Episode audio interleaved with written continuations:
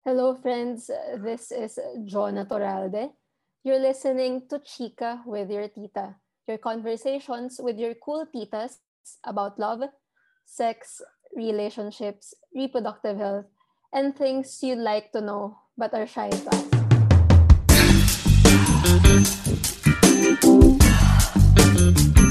Nandito na naman tayo guys sa isa na namang episode ng Chica with your tita, no? Kung mababalikan natin yung past three episodes, uh, na pag-usapan natin yung kahalagahan ng sex being not physical but also mental, no? Dapat handa ka rin, hindi lang yung uh, physical, physically but yung puso't isipan mo.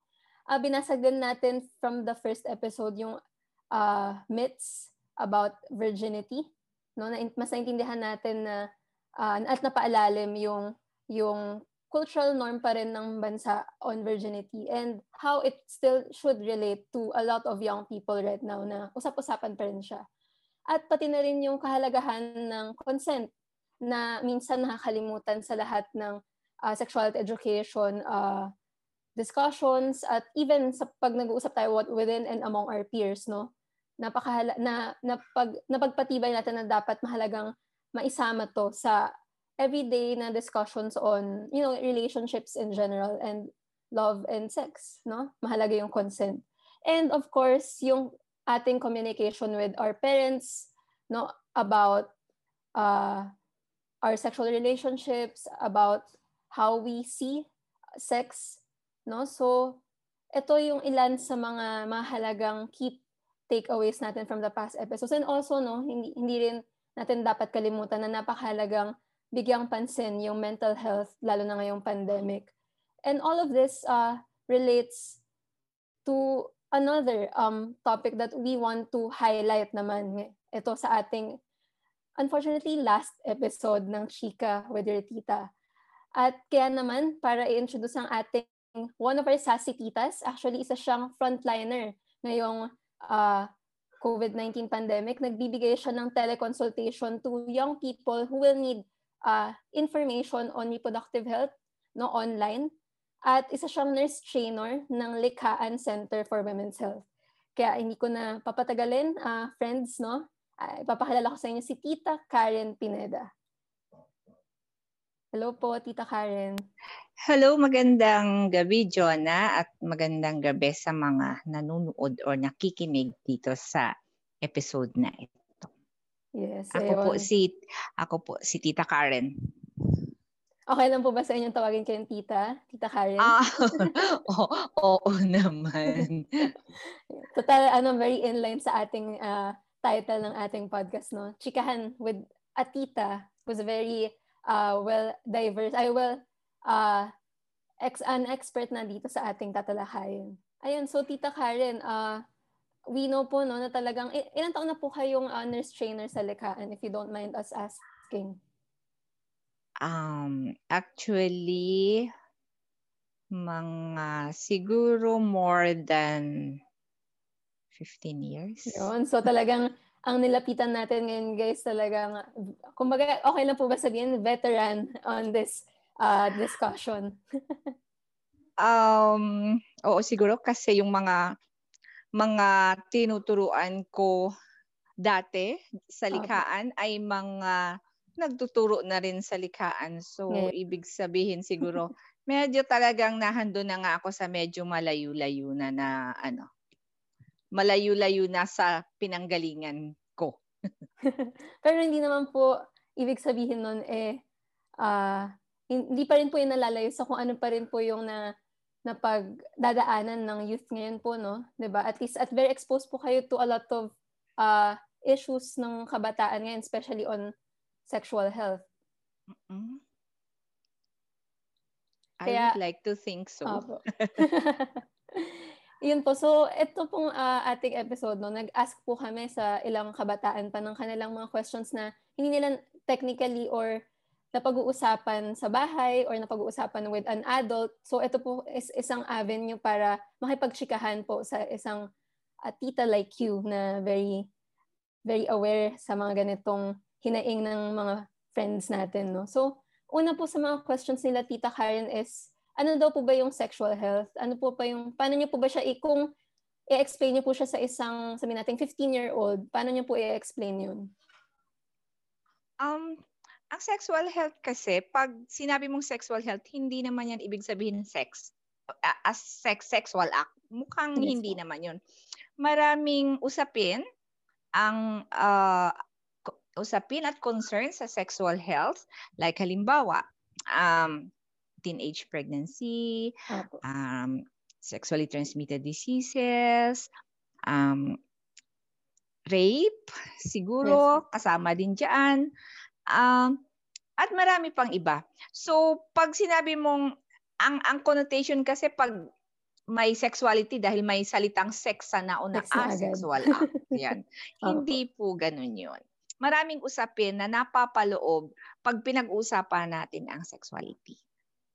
Ayun. So, mahalaga pong emphasize yun no, na napaka laki pong broad po yung idea ng sexual health na hindi lang pag sinabing sexual health, uh, pinoprovoke mo na kaagad yung isang tao na makipag-sex. Tama po ba? Mm-mm. No? Yes, yes. yes. So, yun po. Um, dapat po ba uh, yung uh, kalusugang sexual po, kailangan po ba uh, isaalang-alang na po siya ng isang youth? Dapat po ba pag-isipan niya na to? Dapat po bang priority niya na to? Um, sa tingin ko, hindi lang din siguro yung sa youth, youth na doon na siya banda. Sa tingin ko, even before, even yes, before, kailangan nang matutunan ng isang isang uh, tao yung ganon. Kasi like, for example, uh, sabi ko nga kanina, pag sinabi mong sexuality, hindi lang sexual act. Yan. Meron din dyan mga kasama din dyan yung usapin ng halimbawa pang-aabuso or rape, yung ganun. At nangyayari yan sa mas mas bata, hindi pa doon sa sa youth lang. So siguro kahit medyo bata, kailangan lang yung na po, no? age appropriate mm-hmm. na age appropriate na klase ng uh, pagtuturo tungkol sa sexuality, sa sexual health. Kasi kung kung doon ka na mag-umpisa sa medyo sinasabi mong youth, baka too late na. Baka baka hindi niya na ma, ma uh, maisip na ah mali ito kasi nung Totoo. nung ano hindi naman to tinuro sa akin eh. Yeah. Hindi naman to pinag-uusapan eh. So even before siguro even before na naging naging teen na siya, pag-usapan yan, but siguro nasa age appropriate para mas maintindihan niya. At Tita Karen, na, naulit-ulit niyo po yung word na age appropriate. So ilang taon po ba dapat appropriate na nababanggit yung sexual health? Alam mo, um, like for example, um, kahit mga bata yan, kahit um, six, seven, yes. um, pag sinabi mo din kasi na halimbawa sexuality, it includes also yung masarap, masarap, mm. masarap na feeling, yung mga ganon, hindi masarap na feeling. So, siguro, yung good touch, yung bad touch. So, mga, doon pa lang sa, sa edad na yun, alam mo na, ah, ito ay, um, na, na, na sasabi mo na sa kanila na ay ito dapat yung yung part ng katawan mo na ito ay hindi dapat natatouch ng ibang tao. May particular, halimbawa, mama hmm. mo lang dapat magganito, mag mag-touch ng ng private part mo. At ano ba yung private part? Yung mga ganun ba? Para at least um, may idea na siya. Opo. Habang habang lumalaki siya, may idea na siya. Na ay oo nga pala private part ko na ito na dapat um hindi hindi pinapakailaman ng ibang tao o hindi tinatouch ng ibang tao. Totoo po yan, no? As, mas maaga po, mas mariready natin yung bata or yung kabataan to tackle their sexual health. No po, na talagang, and to prioritize their sexual health. Na, At ang isa pa, ay, sige yeah. po. At ang isa pa siguro yung yung pag um, pagpapa alala sa kanila na hindi masamang pag-usapan yes. ito Importante Ayun, din yan na i, i ano sa, sa isip nila na hindi masamang pag-usapan ito. Hindi to Kasi Kasalanan. tabu sa atin yung yung ano eh yung pagdating sa party ng katawan, what is pleasurable. Yeah. Um halimbawa lang may mga bata nga na hinahawakan talaga nila yung kanilang kanilang um, ari, sinasabi na, uy, wag Mm. mong hawakan yan. But then, hindi naman sila, walang mali siya yung hawak nila na yun eh. Ang matanda Mm. lang yung nagmamali siya. Yes. Opo, nagbibigay po ng, kumbaga, mali siya Mm-mm. na masama na kaagad yun or bawal yun. So, napakahalaga po, no, na talagang age appropriate. So, maaga-aga pa lang, i- paunti-unti po, no? Tama po ba, Tita Karen? Na Yes. paunti-unti. Oo naman, Hindi paunti-unti. hindi hindi parang tawagin mo siya, halika, mag-meeting tayo. At ito yun. no.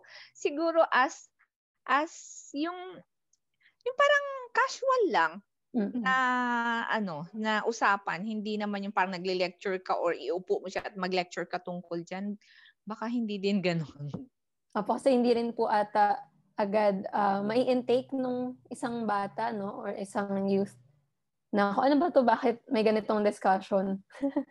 So talagang Mm-mm. dapat sinasabay sa natural na chikahan, like ganito po, no? Mm-mm. Yes, tama ka, Jonah. Ayun po, at Tita Karen, ah, nabanggit niyo po yung kahalagahan na pag-usapan siya ng hindi nahihiya, na hindi ito na tinitingnan bilang tabu.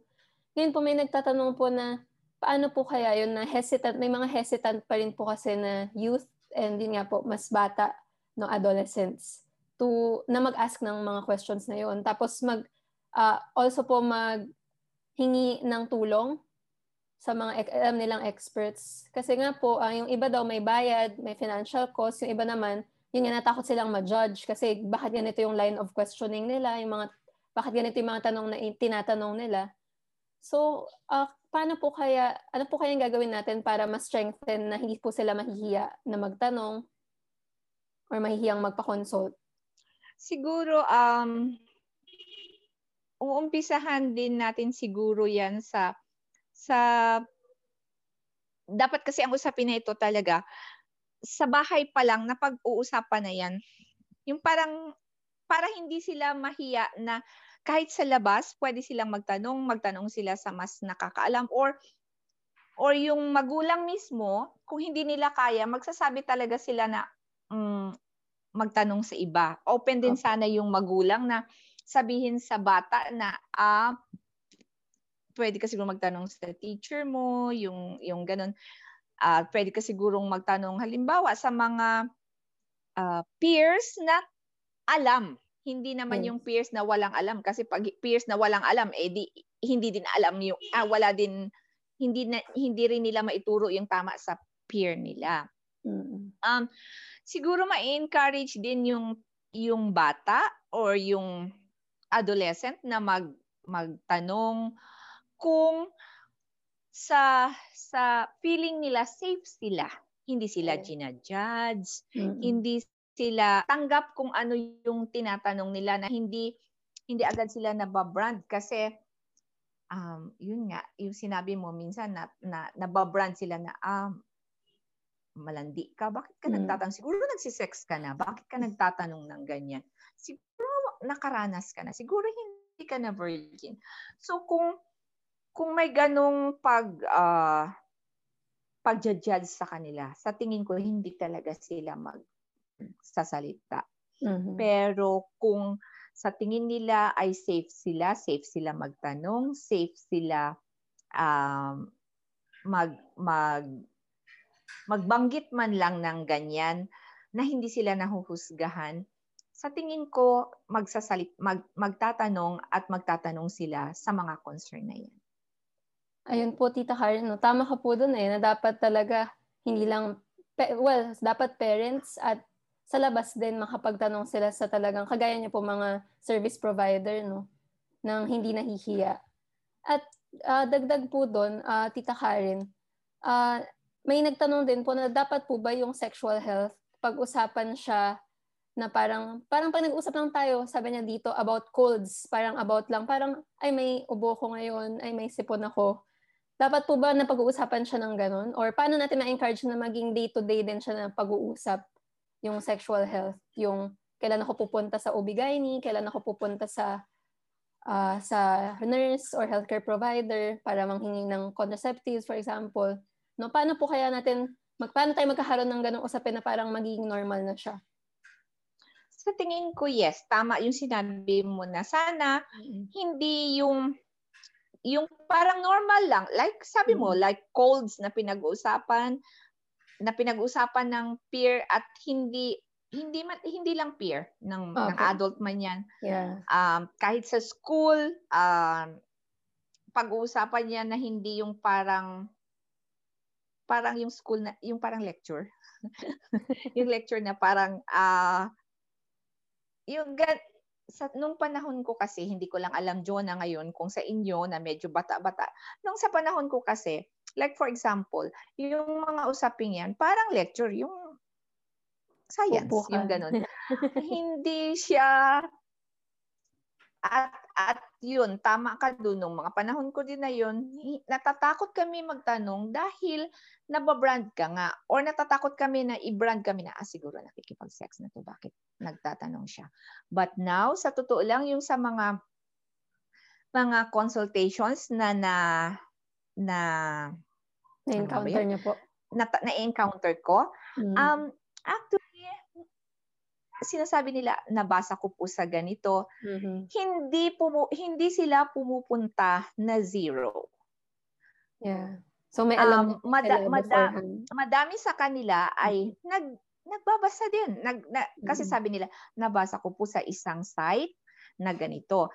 Nalaman ko po yung ganito sa isang site din na, na ng ng teens na kagaya ko na na may mga ganitong uh, problema at it, yes po yun, yung parang ikukonsulta ko rin ba tama po ba yung mga ganito. So sa tingin ko naman ngayon, well aware mm-hmm. yung mga kabataan at kailangan lang na um, pag pumunta sila, hindi sila ma-judge at mabigyan na sila ng tamang information, access sa information, access mm-hmm. sa services, um, sa, sa tingin ko ang mga kabataan ngayon hindi hindi zero sa usapin na ito. Yes. Nagbabasa sila. Kailangan lang nila ng confirmation. Kailangan um, lang nila ng tamang information. Mm-hmm. Oo, yung validation. Tita na, Karen, ay sige yes, po. yes, yes. Kung may dagdag po kayo. ay, may tanong lang po ako kasi nabanggit niyo po, may alam na, no? sabi niyo po hindi sila zero, may alam na sila beforehand. Ano po ba yung karaniwang topics po na natatanong nila? Ano po yung mga questions po ng karaniwan yung naririnig? Actually, yung karaniwang question na naririnig na na, na ano ko since since na nag um, consultate teleconsult ay tungkol mm-hmm. sa contraceptives. Mm-hmm. At marami sa uh, clients ko na na na-encounter ay like sasabihin nila um may balak po akong makikipag-sex na. This, this will be my first time at gusto ko pong protektahan uh-huh. yung sarili ko. So, um, na, na, na-appreciate ko yun at parang yes. nararamdaman ko na, ah, responsable itong batang Totoo. Kasi kung hindi, hindi siya mag-iisip ng ganito. So, ano pa, yung parang sinasabi niya, ano po bang dapat kong gawin para maiwasan ko po yung like unplanned pregnancy?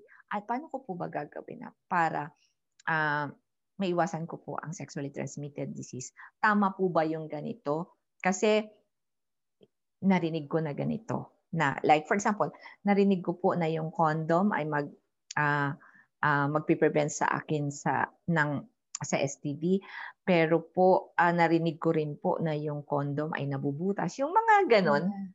So, so marami pa rin pong myths, no? Marami pa rin mga uh-uh. haka-haka tungkol uh-uh. sa condoms and contraceptive. Yes. Ayun po, uh, Tita Karen, uh, nabanggit niyo po, siguro punta na po tayo doon, no? Sa more on the contraceptives. Ano po ba yung uh, mga karaniwang ina-avail po ng kabataan na contraceptive or birth control pills? Tapos marami po kasing natatakot na baka daw, then nga, maraming may first time pa din. So, ano po yung if ever plan B na accessible? At magkano daw po yun? Or libre po ba? Maraming contraceptives na available at pwede sa mga kabataan dito sa Pilipinas.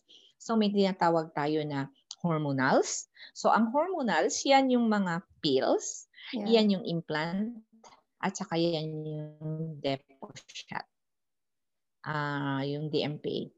yan ay kabilang sa mga contraceptive na ang tawag ay hormonals.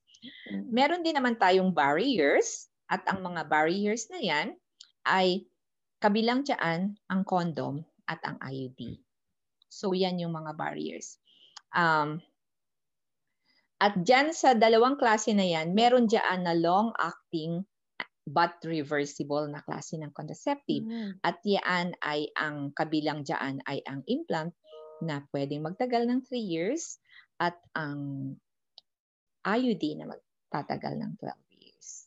So kung ang isang, like for example, young, young person na gusto um, sexually active or balak maging sexually active pero hindi wala pa sa isip niya na mag, mag maging buntis or magbuntis.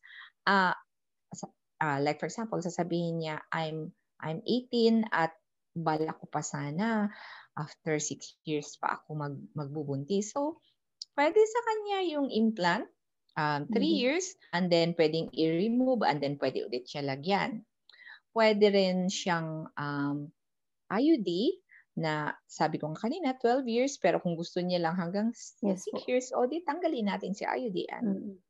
mabubuntis na siya, nang ready siya sa kanyang pagbubuntis. Ano po yung, doon, nandami po palang option, no? So, depende po talaga sa kung anong kailangan mo. Oo. Um, yung contraceptives, marami siyang pwedeng pagpipilian. But ah, sa isang sa isang kagaya ko halimbawa na nag nagbibigay ng options, option niya pa rin yung yung masusunod, Opo. pero ilalatag ko lang sa kanya like yung ganun, kung gusto mong matagalan or kung gusto mo bang ah, protection lang sa sa halimbawa, protection lang halim, sabi niya, ah, gusto ko lang pong hindi ako magkaroon um ah, STD at ah, hindi ako mabuntis. So may mga option pwede sa kanya yung condom, yung ganun. Mm-mm. Um, pero kung sasabihin niya, gusto ko pong medyo matagalan, so bibigay yung ganong option sa kanya. Ayun, At so, yung sinasabi mo pala kaninang plan B, ah, ang opo. plan B kasi, isa siyang emergency contraceptive. So pag sinabi Mm. mong emergency contraceptive, yung pang emergency talaga siya. Opo. Kaiba siya sa araw-araw mong iniinom na contraceptive. pills. Ah, Ang yeah. emergency contraceptive ay isang uri ng pill Mm-mm. na iniinom pag nagkaroon ka ng emergency emergency emergency na na na, na, na napunta ka sa isang sitwasyon na maari kang mabuntis. Like for example, nabutas si condom. Yeah. Ah, emergency Kailangan yun. So, kailangan mo ng emergency contraceptive.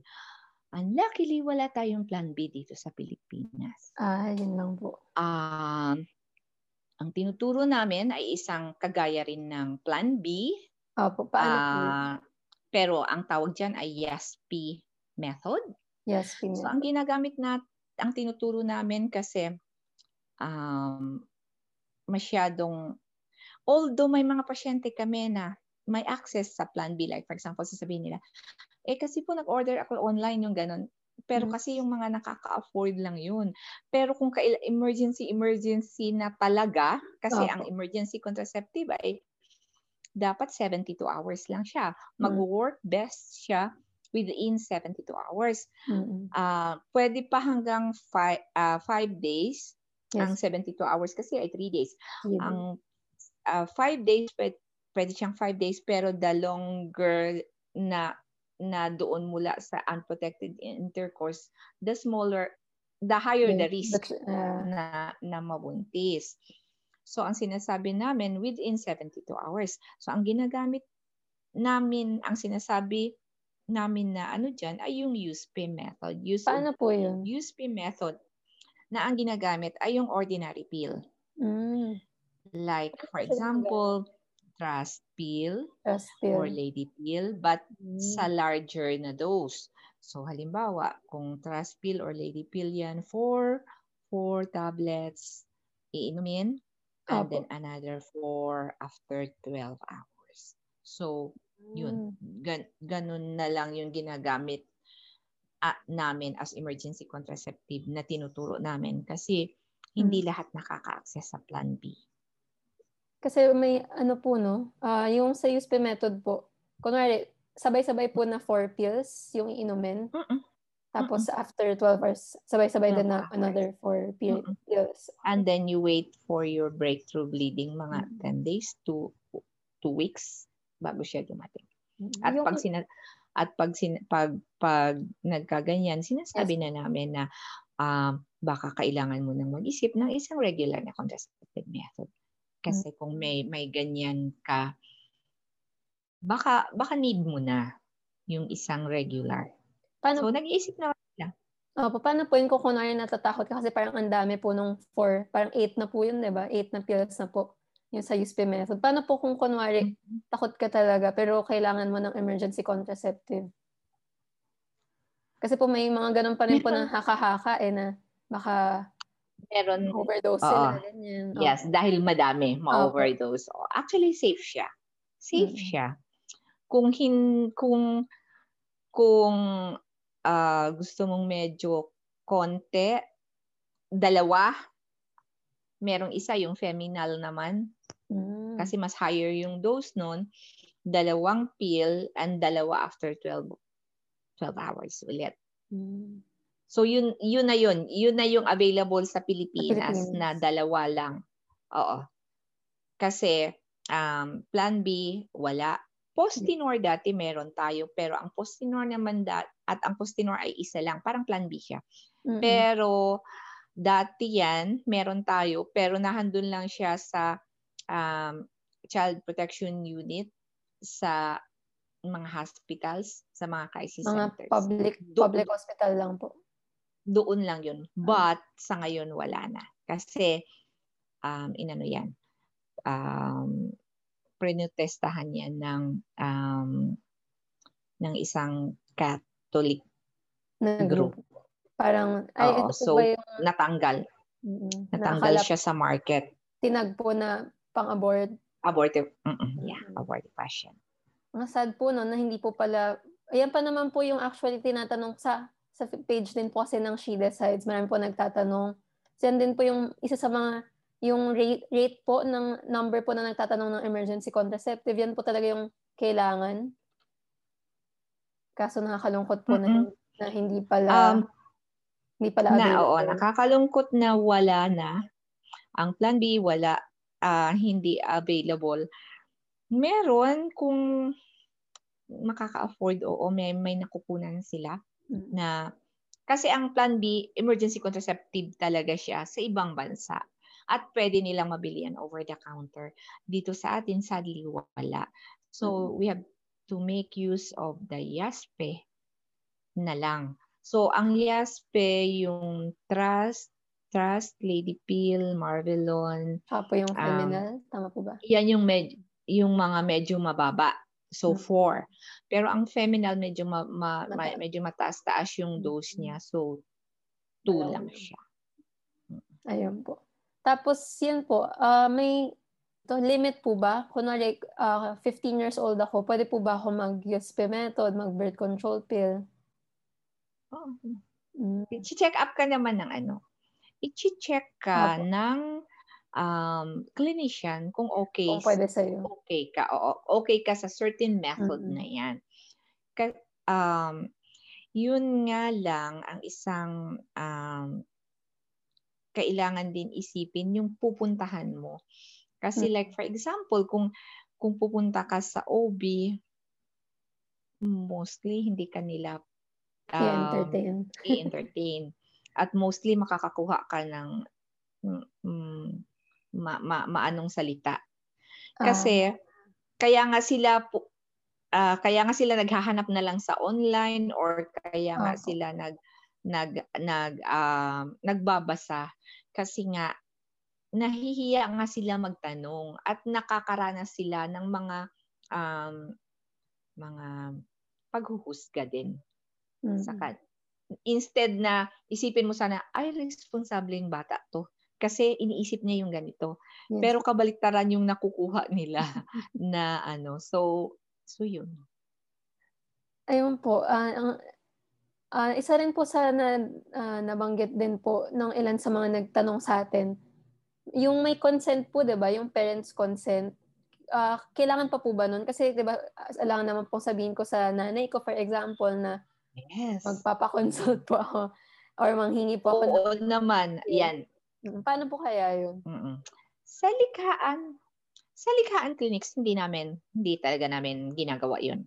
Ah. Na mag mag na maghanap ng, ng ang ng consent. Oo. Mm-hmm. Kasi nga, totoo sinabi mo, alam nga namang sasabihin ko, ma'am, uh, o nay, makikipag-sex po ako. Paki, pakipirmahan nga po tong consent. kasi kukuha po ako ng ano, kuku, hihingi po ako ng pills. Sa Likaan Clinics, hindi namin ginagawa yon. Um, recently, meron si Dr. Junice na na yung doctor namin sa Likaan, yes, meron siyang isang webinar with the POGs at andun nga din may may kasama doon si Attorney Katrina Ligarda kasi tinanong mm. din doon kailangan makukulong ba ang isang uh, service provider pag um, hindi magbigay sa isa pag naghanap o kailangan bang hanapan ng isang mm. service provider ang youth or ang isang um, let's say for example 16 years old Opo. na gusto nang mag-contraceptive at wala siyang dalang um, um, consent mm-mm. makukulong ba siya so ang sabi ni ni attorney Ligarda hindi naman sinabi doon na nanay eh pwede naman na na na adult lang uh, mm. sinong adult yung so you can ask your tita your friend na adult na mas matanda sa iyo na mm, legal age yung, na. Oo, yung samahan mm. ako. Kasi yung mga pinagkakatiwalaan mo, samahan mo ako, ganun. Sa iba yon But uh, sa sa amin sa likaan hindi niya po, as hindi. long as alam niya yung ginagawa niya um hmm. pinaliwanag sa kanya at naintindihan niya bakit bakit ka maghahanap eh yung the fact na naghanap, nagpunta siya sa iyo, nagtanong siya tungkol dito, alam mo na nag-iisip siya, responsable siya. Totoo po. No, so at least po no, very considerate po kayo sa likaan na hindi talaga lahat kayang manghingi ng consent oo, sa Oo, tama talaga. sa isang parent or sa guardian nila. And with that din po, uh, Tita Karen, yung mga kabataan din po yung marami talagang tanong on this at marami ding mga naririnig rin. Eh, kunwari, yung mga long-acting, ang tawag dito, uh, reversible contraceptive, tama po ba? Mm-hmm. Yung uh-huh. mga LARC or long-acting reversible contraceptive. May, meron po dyan na, di ba po, like araw-araw ka daw rereglahin pa din or yung iba naman ah, hindi nare-regla. Okay. So, paano po kaya natin pag-uusapan yung mga ganun. Kasi kaya po ayaw nilang mag-contraceptive or ayaw nilang gamitin yung implant, ganyan. Mm-mm. Okay.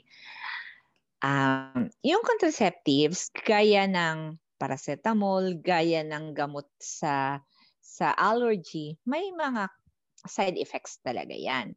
Pero ang side effect ay uh, panandalian lang. Kagaya halimbawa, uminom ka ng uh, para sa allergy, uh, ang side effect niya inaantok ka. So dito sa sa specifically ang yes ang nireregla ka na sinasabi nila nireregla ka isang linggo uh, mm. tapos mawawala tapos sa isang linggo na naman nag-spotting okay. ka na naman usually yan ay nasa um, implant implant mm. at saka um, in depo shot or injectable mm. kasi parehong um, parehong hormone ang laman ng dalawa na yan. Okay. So, ang side effect niya, sa, sa unang, the first three months, marami sa mga inin, na, na implant or na injectionan, marami yeah. sa kanila yung nakaka-experience niyan. But eventually, nawawala siya. Uh, like, yung iba, mm. kasi iba-iba naman yung response ng katawan yes, sa gamot. Um, yung iba, after three months, nawala na yung kanilang regla. Mm. Yung iba, um, spotting-spotting yung ganun na lang monthly. Um, dahil nakapag-adjust na yung katawan nila, usually, mawawala talaga siya. uh, bihira lang talaga yung gano'n na meron pa rin sila habang naka-implant sila. Bihirang-bihira lang yon. Mm. Kasi ang implant, ang laman niya ay progesterone na hormone na uh, nagpe-prevent ng ovulation. So kung walang ovulation yung yung babae, wala din reglang lalabas. Kasi okay. sa during the ovulation ay na uh, nagtithicken yung endometrium endometrial lining at mm. uh, para ihanda kung halimbawa kaya nga sinasabing fertile kasi Opo. inihahanda niya na pag may nag-meet na sperm cell at egg cell, doon siya magbabaon sa sa endometrium na yon. Yes po. So kung walang walang na-fertilize na egg na didikit doon, mag-shed off lang si sa endometrial lining at yun yung yung regla. Mm. So kung hindi ka nag-ovulate, walang nagtithiken na endometrial lining, wala definitely wala kang regla. At hindi masama iyon. Dahil yun nga, yung, yung trabaho talaga nung, nung ano mo na yun, yung ginagamit mo na contraception. Ayun, thank you po. So, for... sa iba, sa iba, gusto nila yon Lalo na hmm. halimbawa yung mga mga heavy bleeders o di kaya matindi yung dysmenorrhea. Mm-hmm. Gusto nila yun. Kasi walang regla, walang dysmenorrhea or or walang walang regla, hin, hindi hindi sila nahihilo dahil naubos yung maraming, yung, yung malakas yung flow nila. Yung iba naman, um, gusto yung IUD dahil nire-regla sila. Mm. May mga long-acting din, di ba? Long-acting Opo, din yung IUD. Yeah. Mas gusto nila yon dahil um, nire-regla daw sila. Pero yung iba ayaw din naman nila dahil ang isang side effect din naman ng ng um, IUD ay heavy at sabi ng iba ay mas ma, nung dati wala silang um, dysmenorrhea, Opo. nagkakaroon sila ng dysmenorrhea. So mm-hmm. so kailangan mong timbangin, kailangan nilang timbangin, kailangan ipaliwanag ng isang clinician yung mga ito para Opo. makapag-decide ang isang gagamit. Alam Opo. niya yung side effect at makapag-decide siya ano nga ba talaga ang para sa kanya? Ano nga ba talaga ang gusto niyang mangyari? Anong gusto ang anong pinakamadali sa kanya? Na ano po no, na method. Na method, oo. Mm-hmm. Ayun po. Thank you po at uh, Tita Karen na nalinaw po yung mga ganun no kasi iba ka, alam narinig lang nila ayaw na kaagad eh. Marami rin akong kakilala na gano'n na parang hindi na agad sila parang na discourage ka agad sila kasi nga ganito yung mga chika, mga haka-haka tungkol sa ano. Tapos isa pa po yung may narinig pa ako na parang nakakabaog daw pag gumamit ka na ng contraceptive. Isa po yan sa mga myths, no? Ah, siguro yung sinasabi nilang nakakabaog kasi Opo. may mga babae na gumagamit minsan ng long-acting na reversible Opo. contraceptive. Like halimbawa, um, yung yung implant, may mga babae talaga na um, pagkatapos halimbawa natanggal, hindi Opo. pa sila nagre-regla mga um, three months, four months, mm-hmm. six months. May, yung iba one year, hindi talaga ah. nire-regla. So, depende po talaga um, sa katawan din. Oo. Uh, na, yung parang andun pa rin kahit tinanggal. Opo. Um, siguro yun yung sinasabi nila na uh, nakakabaog or mm. or or gustong-gusto na nila tapos hindi agad agad sila sila nabubuntis. But then mm-hmm. doon pa rin natin titingnan 'yon na yes, sa pagbubuntis hindi kasi lang ang ang babae yung may problema, baka may problema din yung lalaki at sa totoo lang ang pinakamadaling i-diagnose kung bakit sa isang couple ay hindi agad nabubuntis. Yes. As yung lalaki ang pinakamadali na mm. i- i- itingnan yung sperm count kesa yung sa sa babae. Yes po. So, hindi po totoo na nakakabaog yung contraceptive. Ano po? Ang dami. Isa rin po kasi yan sa mga, ano pa po ba yung mga narinig niyo? Baka po kayo rin may ma-share po kayo na mga myth tungkol sa contraceptive, yung mga akala nila ganito pero hindi naman totoo. Ayan po. Ang very common ay yung masama yung hindi nagre-regla.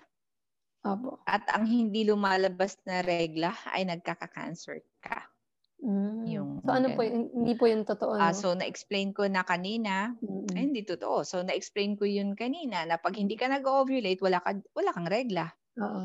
Ganun lang Ah, po siya walang mag kadali. mag mag-flow na regla. Oo. Mm. O yung iba din naman, yung pills daw um naiipon pag iniinom mo, kaya kailangan nilang um magpa magpa magpalinis. Opo. At ang linis na yan ay ang pap smear. But Yes. then, again, yung pills pag ininom mo, parang Parang gamot lang po, no? Gamot Natutunaw. na- Yes. natatutunaw lang siya.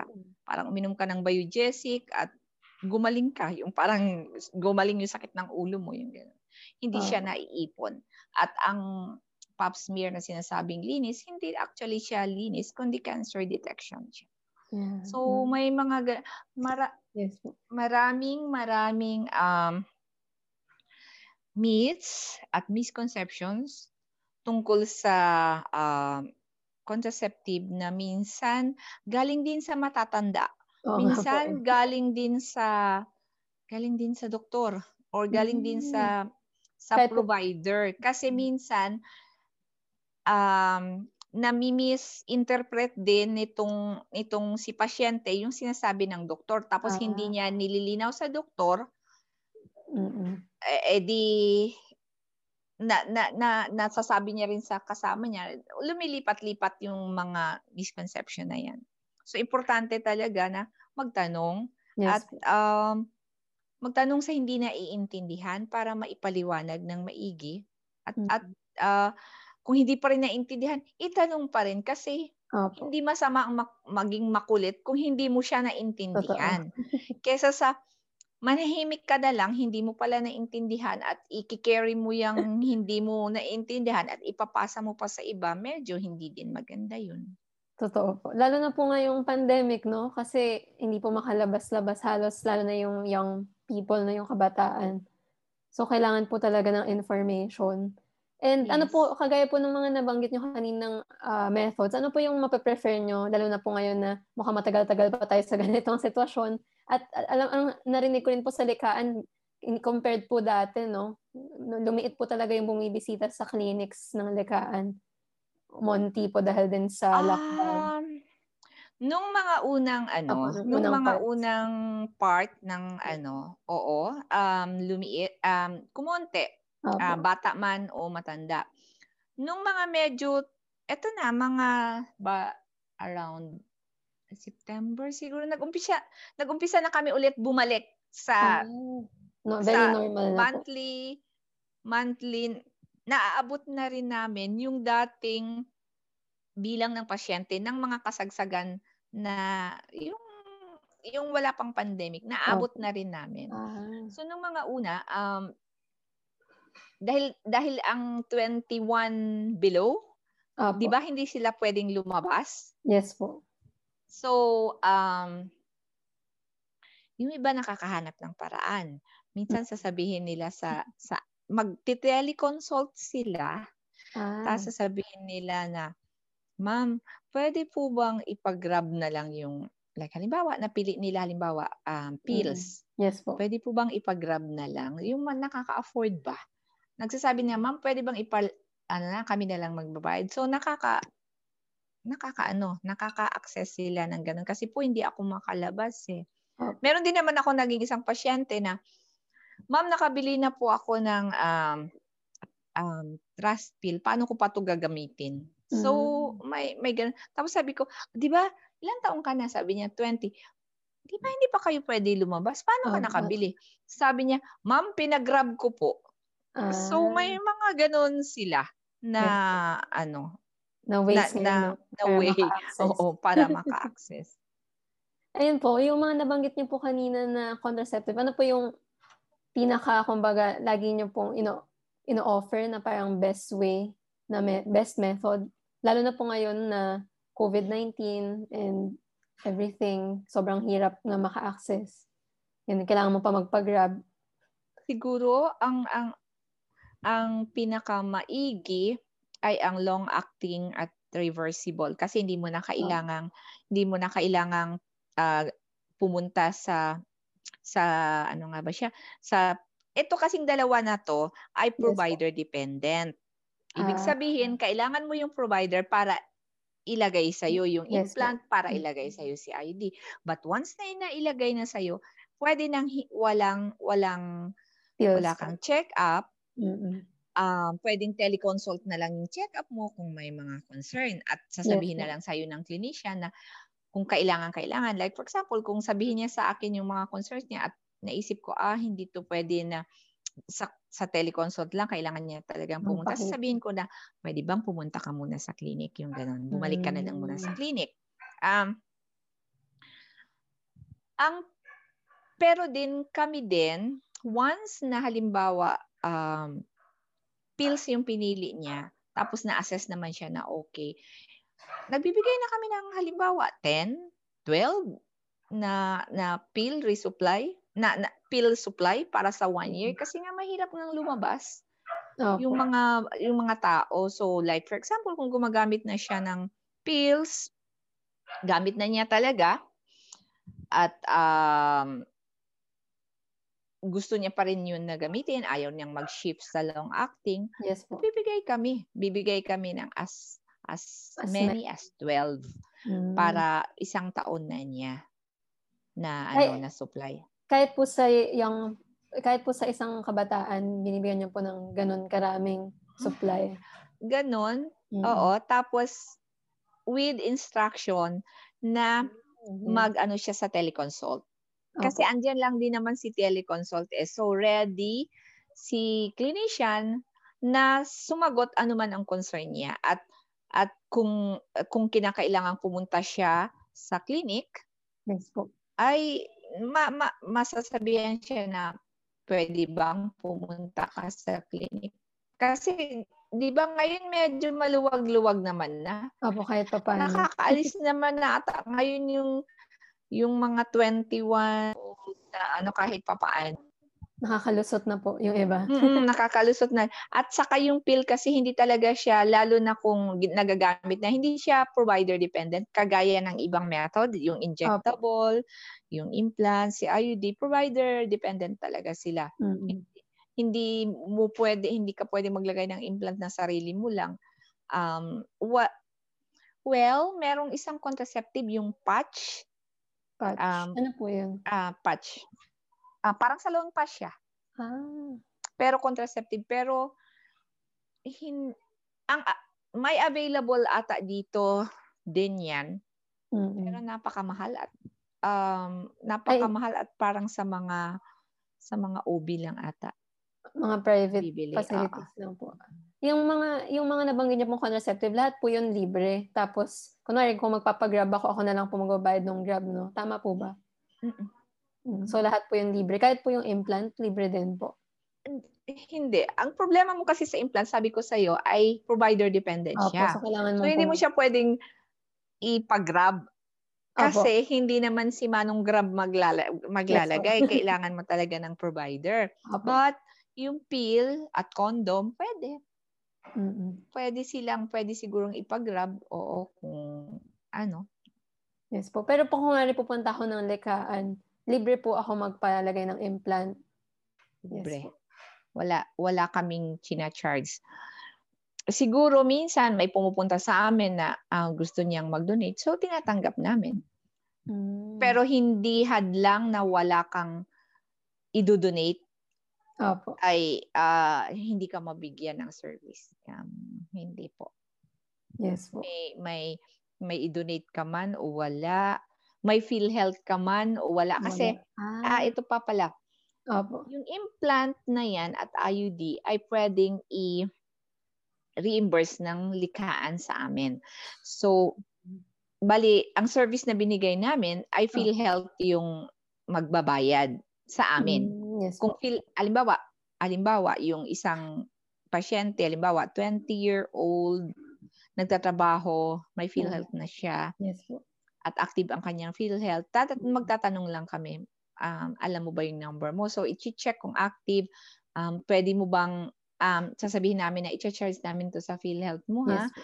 Um, Mm, um, para din naman sa sustainability ng likaan, para yes um, si PhilHealth magbabayad sa amin. So most of the time pumapayag naman sila.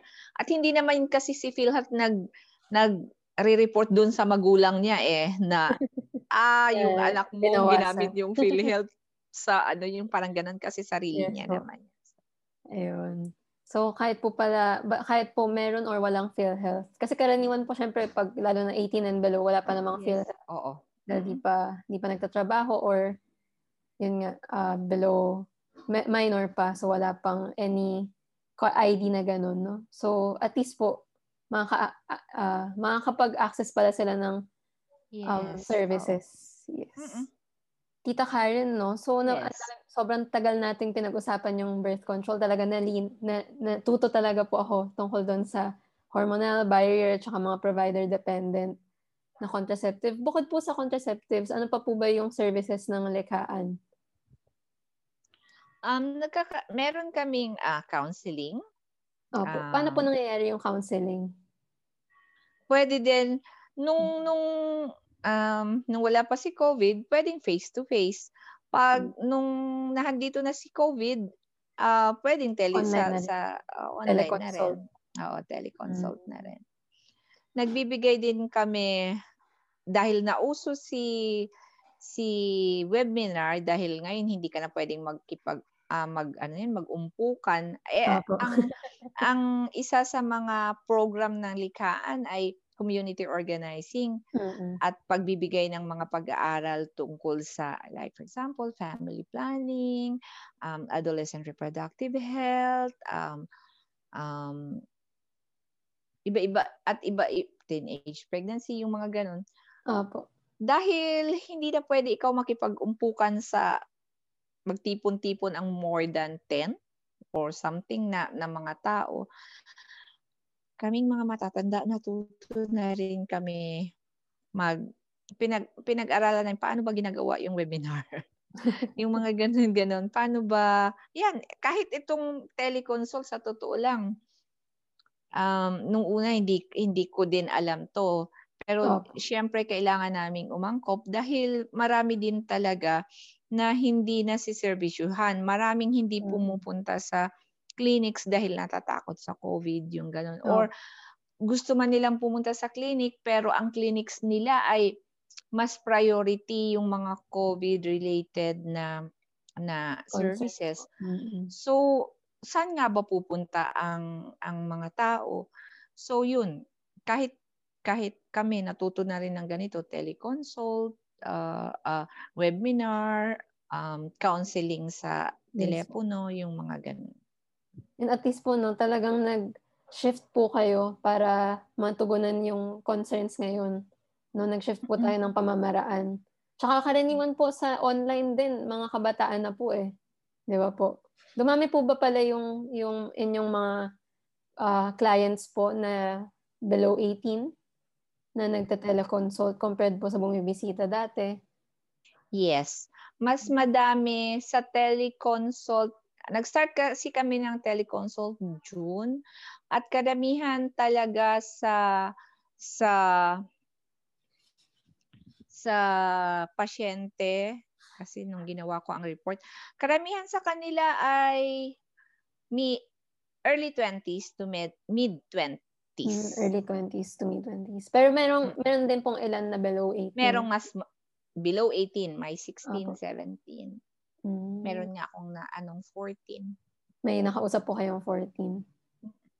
Ayun po. So, I think na gather po natin no na talagang kahit po, ayun nga, kahit po sa 14-year-old, 15-year-old, kailangan alam nila yung contraceptive and yun nga, ilan lang po yung nakakaalam pa ng long-acting reversible contraceptive and yung idea of sexual health.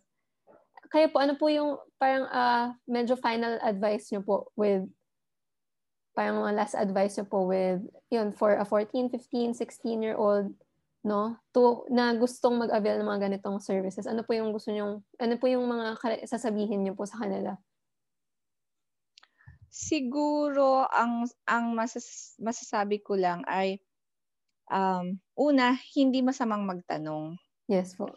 Pero ang challenge diyan ay saan ka magtatanong na hindi ka, mm. 'di ba? Yung gano'n, yung hindi ka mahusga. Yung um saan ka magtatanong na you can trust Opo. privacy mo sa hindi ka mahuhusgahan. So medyo medyo mahirap sa mahirap 'yan sa isang isang teen, sa isang Opo. adolescent or sa isang young young person. Mm-mm. Um sana din yung kung pupunta ka man sa dahil nahihiya ka ngang magtanong, kung pupunta ka sana sa site kasi maalam naman na ngayon ang mga kagaya mo na mga mga bata sa ano sa sa Social media sa po. internet, sa Opo. social media.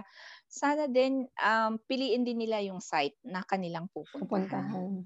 Kasi para din ang information na makuha nila ay tama. Totoo. Um, sa mga parent din sana um, intindihin din natin na kaiba na rin talaga ang mga kabataan ngayon. Kaiba na rin sa sa sa ano, sa kinalakihan natin. Yes At um, sana maging ah, open din tayo sa mga usapin na ganyan kasi um, mapiprevent ang mas mas malalang problema kung open tayo at feeling ng mga anak natin ay safe safe sila magtanong safe sila na mat, at ma, ma, magta-trust sila sa atin na magsasabi na hindi sila mahuhusgahan. Totoo po yan, no? Kaya po sobrang thankful po kami sa mga kagaya niyo po na ah, ah, health service provider, no? Na talagang very open at nakikinig at hindi nanguhusga kapag curious pa lang yung kabataan tungkol sa kanilang sexual health. And dapat din po, no? Kagaya ng, ng physical health, dapat talaga na or ng mental health din na Yes. napaprioritize yung sexual health din ng kabataan po, no? Oo, kasi yung mental health din usually um marami actually din ng mga bata or or or kahit matanda na pag sinabi na ah, ah may parang may problema ako, kailangan kong pumunta magpa-counsel or kailangan pumunta sa psychologist, psychiatrist. Medyo may may stigma din diyan eh. Kagaya ng ano na ah siguro baliw siya.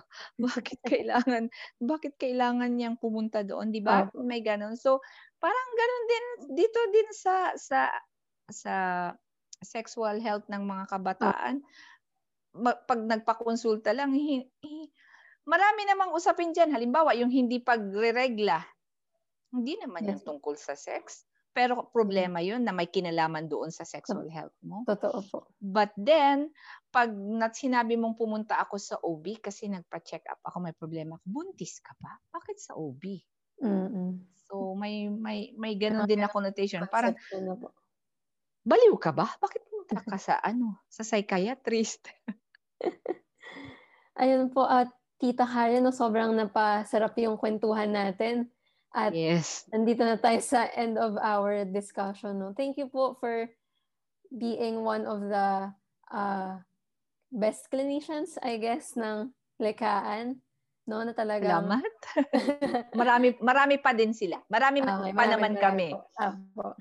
na talagang malalapitan po kahit anong panahon no, at kahit anong oras ng mga katulad namin. At mas bata pa sa akin na if ever nakakailanganan nila yung ganitong serbisyo.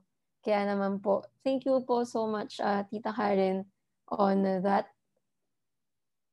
Ayan. So, for the last, siguro po, isang, isang question na lang po para po sa inyo. To end lang po on a very bright note yung ating episode, no? Ano kung, ano po kayo magiging message nyo sa 18-year-old self nyo ngayon? Ang message ko, Opo. huwag mahiyang magtanong. Yun po talaga, no?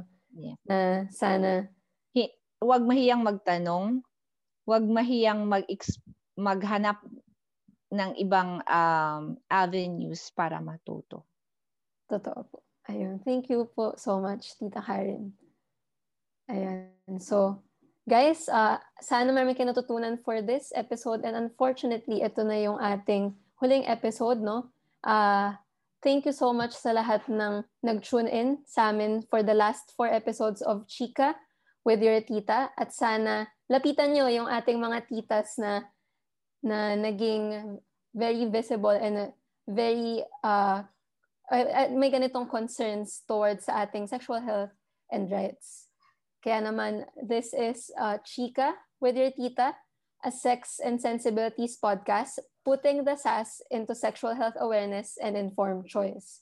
Uh, you can watch us uh, live on Facebook and YouTube at Sex and Sensibilities, and you can listen to us on Spotify and Anchor FM at Chika with your tita.